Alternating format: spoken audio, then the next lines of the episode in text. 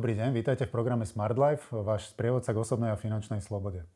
Som Marian Hlavačka a dnes sa budem zhovárať s Tomášom Pieruškom na tému prečo neinvestovať do akcií.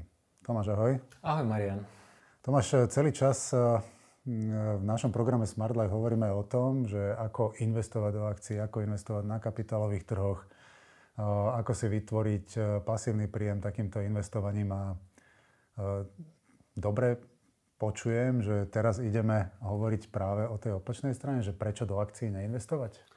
V podstate áno, takže dobre si počul. A ten, ten dôvod je ten, že um, otázka je, že ani, ani nie tak, že prečo do, do akcií neinvestovať, ale skôr, kto by mal investovať do akcií, alebo pre koho sú akcie vhodnou investičnou triedou a naopak pre koho tie, tie investície do akcií nie sú tým vhodným spôsobom. Pretože ak ja hovorím o tých troch investičných triedách, to znamená akcie, nehnuteľnosti, biznis, každá z týchto tried je vhodná pre niekoho, ale zase je úplne nevhodná pre niekoho iného. No a dneska sa pozrieme na to, že pre koho sú teda tie akcie vhodné a naopak pre koho vhodné nie sú. Mhm.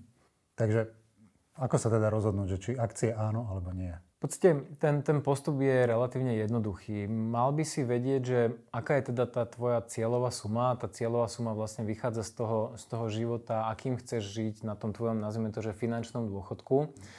A mal by si vedieť aj, eh, aká je tvoja súčasná situácia, či už, či už finančná alebo osobná. To znamená, že kde sa nachádzaš v rámci nejakej tvojej net worth momentálne a mal by si taktiež vedieť, že, že koľko mesačne dokážeš ušetriť. To znamená, že ak, aká je tvoja savings rate.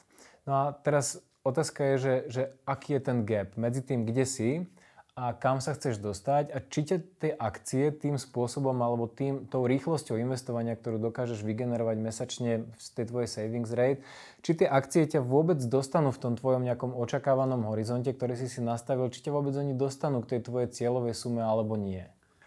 Môžeš skúsiť aj nejaký príklad eh, na číslach najlepšie? OK, skúsim. Eh, predstav si, že tvoja cieľová suma je um, milión eur. Okay? Chceš sa tam dostať za 10 rokov. To znamená, že, že mal by si ušetriť približne, koľko si myslíš, že by si mal ušetriť ročne na to, aby si sa tam dostal do 10 rokov, ak si momentálne povedzme na nule?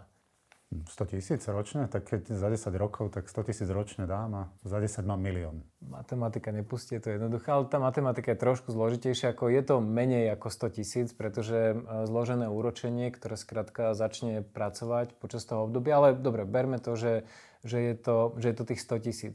Teraz, ak ale dokážeš ročne ušetriť iba 5000 eur, potom máš zjavne problém. Potom zjavne um, investovať 5000 eur počas 10 rokov ťa dostane na nejakých 50 tisíc a ten výnos, ktorý dosiahneš na tom akciovom trhu, o ktorom ja hovorím, že sa hýbe niekde v priemere v tom dlhodobom okolo 8%, um, ani týchto 8% ťa skrátka z 50 tisícov k miliónu nedostanú. Takže v tomto prípade pravdepodobne akcie ti stačiť nebudú. Dobre, v takomto prípade máš potom aké možnosti, aby si dosiahol tú cieľovú sumu, ktorú si si vytýčil? Hmm. Ako máš v zásade, ako, tri, ako tá matematika ťa nejak výrazne nepustí. Ako tá matematika je relatívne veľmi jednoduchá. Ako buď výrazne zvýšiš svoj príjem um, a to je v tomto prípade, ak sme sa bavili o tých 5 tisícoch ušetrených za rok a miliónu, asi jediný zo spôsobov. To znamená, že výrazne viac, skrátka výrazne zvýšiť svoj príjem potom môžeš ešte výrazne znížiť svoje náklady, ale náklady predsa len majú nejaký strop. Ak, ak, zarábáš povedzme 1000 eur, tak s tými nákladmi vieš ich znížiť, ale, ale asi sa nedostaneš na nulu. A aj keby si sa dostal na nulu, tak ušetríš 1000 eur mesačne, čo je stále málo v porovnaní s tým, že chceš dosiahnuť milión. Alebo tá tretia možnosť je, že skrátka znížiš tú svoju cieľovú sumu a povieš si, že OK, tak nechcem milión, ale chcem trošku menej peňazí a z toho vyžijem.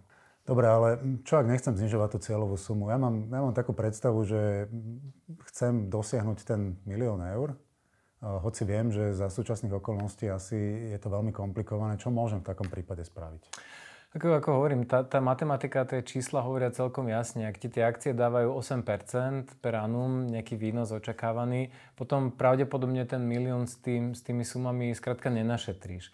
A ako, dobre, sú super hviezdy ako Warren Buffett, ktorí dosahujú v priemere 19%, ale obávam sa, že ani tých 19% by ti pri tom, že kde sa chceš dosiahnuť, kde si a koľko ročne dokážeš ušetriť, že by ti v podstate stále ani ten jeho super výnos nepomohol.